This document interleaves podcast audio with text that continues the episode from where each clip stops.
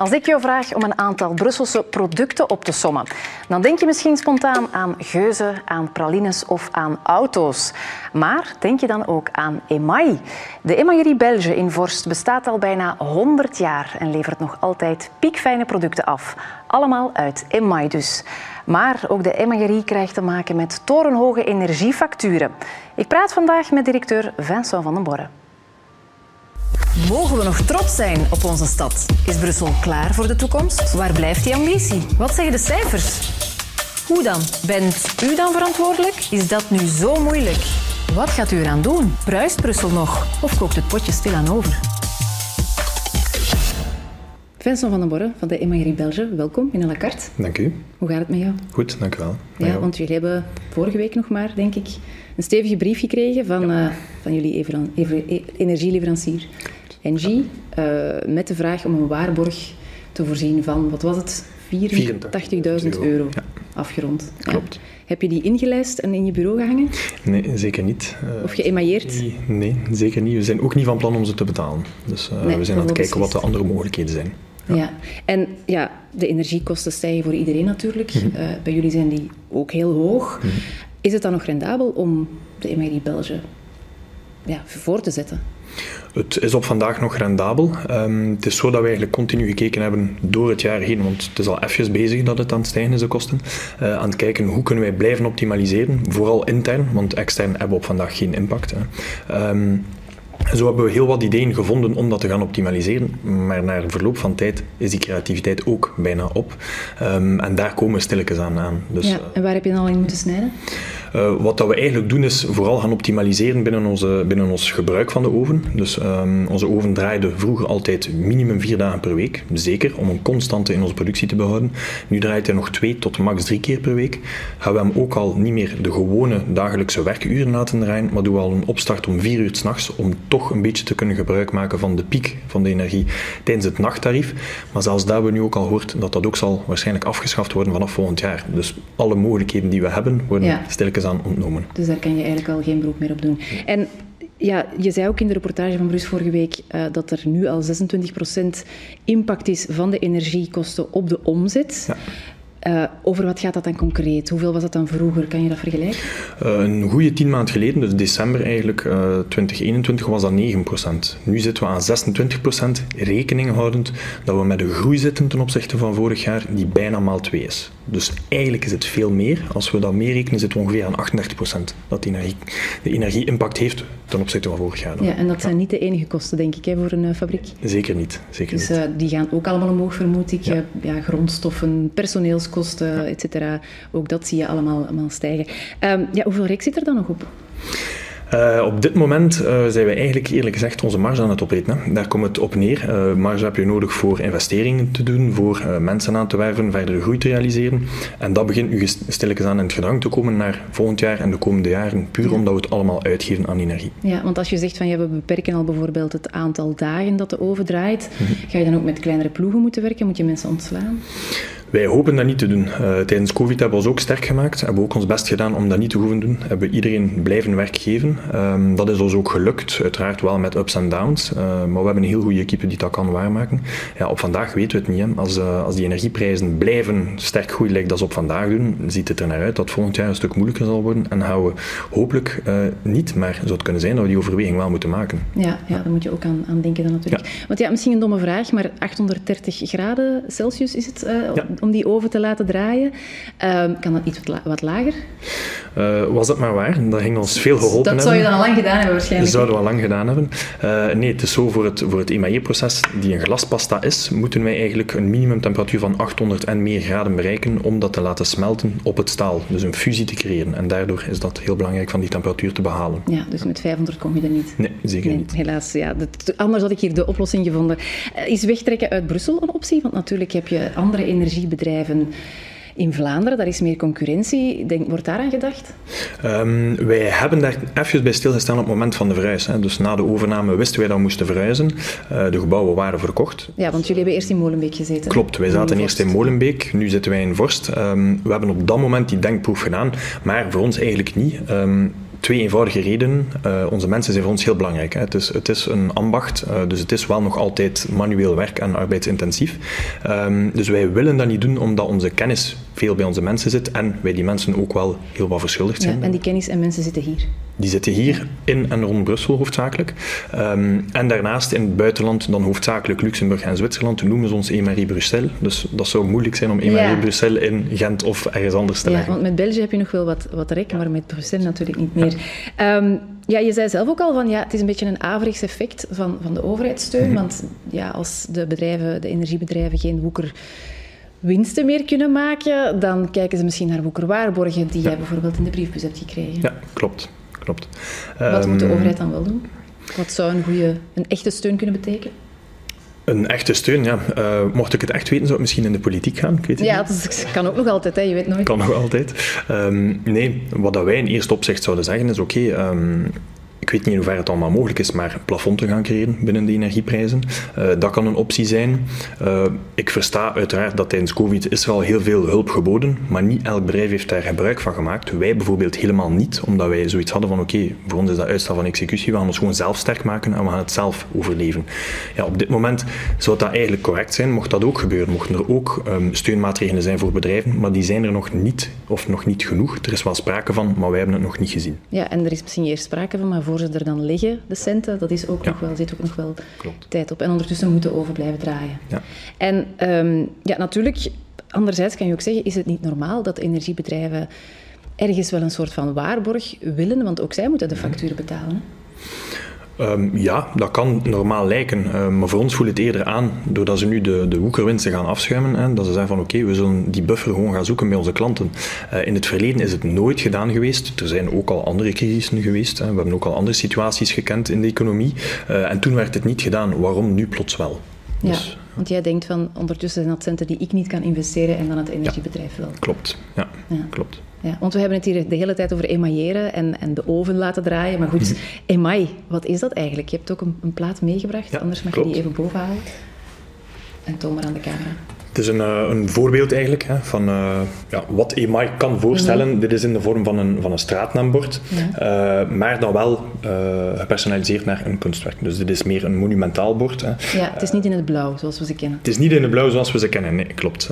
het, is, het is bijvoorbeeld wel een bord voor, voor XL en voor Elsene, die ook de klassieke blauwe borden heeft, zoals alle straatnaamborden binnen België. maar in dit geval was het echt een, een, een aandenken aan die persoon die overleden is, um, om die als monument te gaan gebruiken. Ja, en waar wordt dat nu uit vervaardigd? Want emailleren is ja, inderdaad het verglazen of een glazuur leggen eigenlijk op metaal? Ja, het lijkt op glazuur, maar het is niet hetzelfde. Hè. Um, we kunnen het vergelijken met keramiek, maar dat is het ook niet. Want keramiek brengen we aan op aardwerk of gesteente. Wij werken hoofdzakelijk en alleen op staal. Dus het grote verschil is, oké, we vertrekken van een, een stalen basis. Hè. Die moet je volledig gaan vormen tot de afgewerkte vorm die we wensen.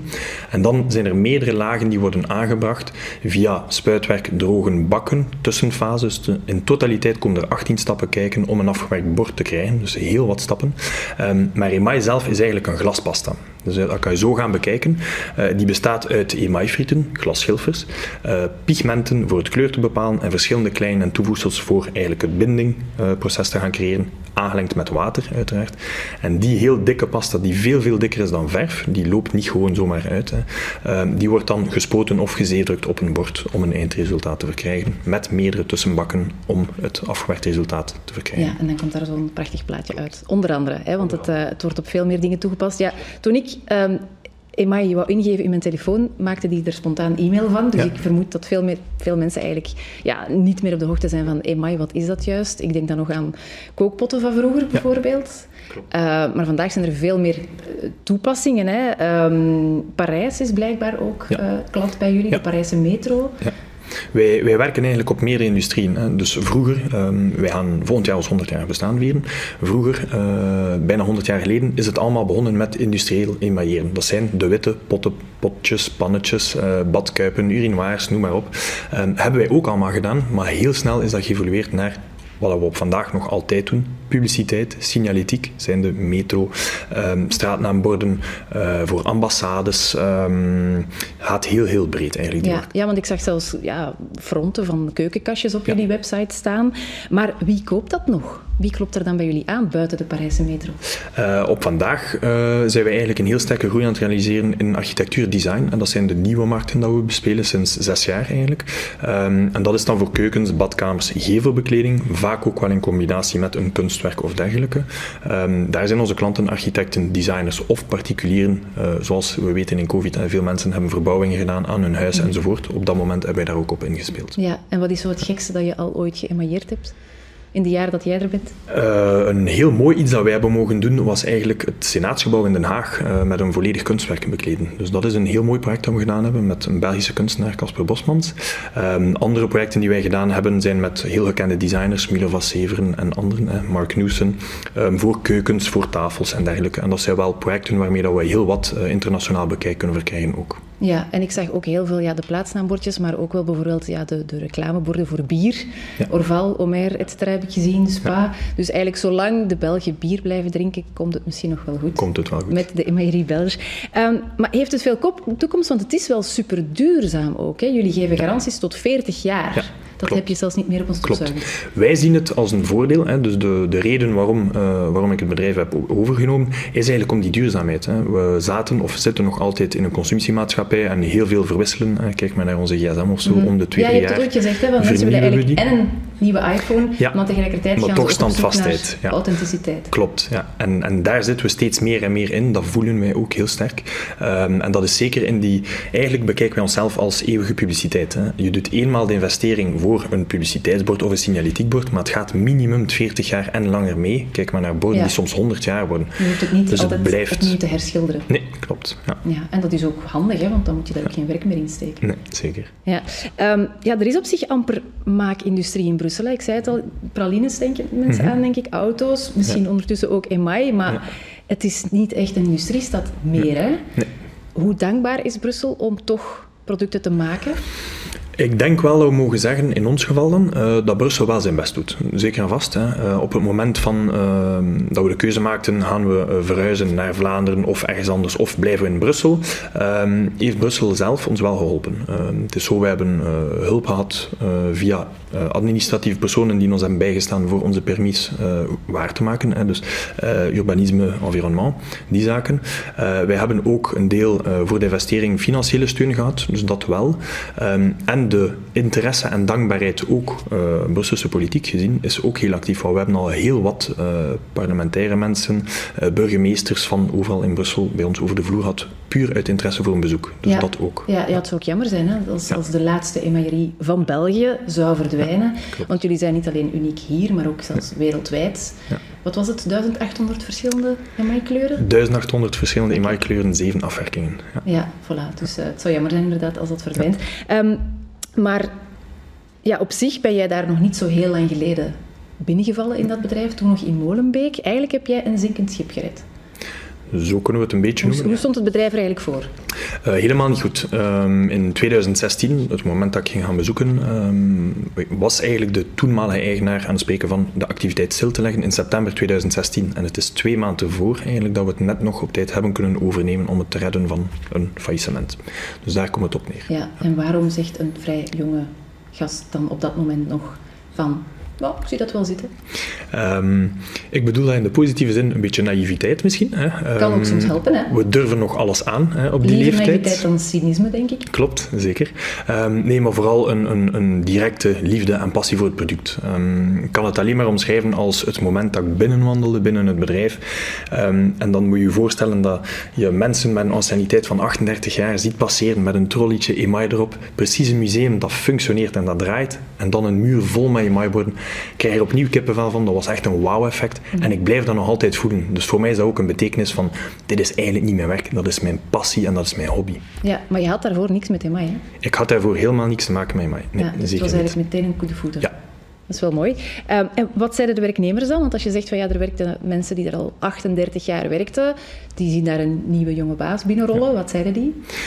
Uh, in het begin was dat heel moeilijk, want zij hadden zelfs geen weet van de situatie van het bedrijf op dat moment. Um, dus als jonge persoon, toen 25 jaar, hè, um, vlieg je daarin en kom je met heel wat ideeën en krijg je toch wel wat tegenwind van de terecht, mensen. denk ik ook. Hè, ja. En terecht, ze waren niet anders gewoon. Mm. Um, wat heb je naar je hoofd gekregen? Uh, heel weinig vertrouwen, letterlijk zelfs terugkeren naar me toe of uh, zeggen van oké, okay, dat kan gewoon niet, doe het zelf, die zaken. Um, maar we hebben dat heel snel kunnen kantelen, of ik heb het heel snel ingezien en snel kunnen kantelen door gewoon naast de mensen te gaan staan en mee te helpen. En ja. zo het vertrouwen te creëren. en ook een beetje moeten bewijzen. Bewijzen, zeker en vast, en ook tonen dat het met alle goede intenties was. Ja, ja, dus van A tot Z ben je dan eigenlijk het productieproces mee gaan volgen. Klopt. Ja, en wat zeggen ze nu over jou?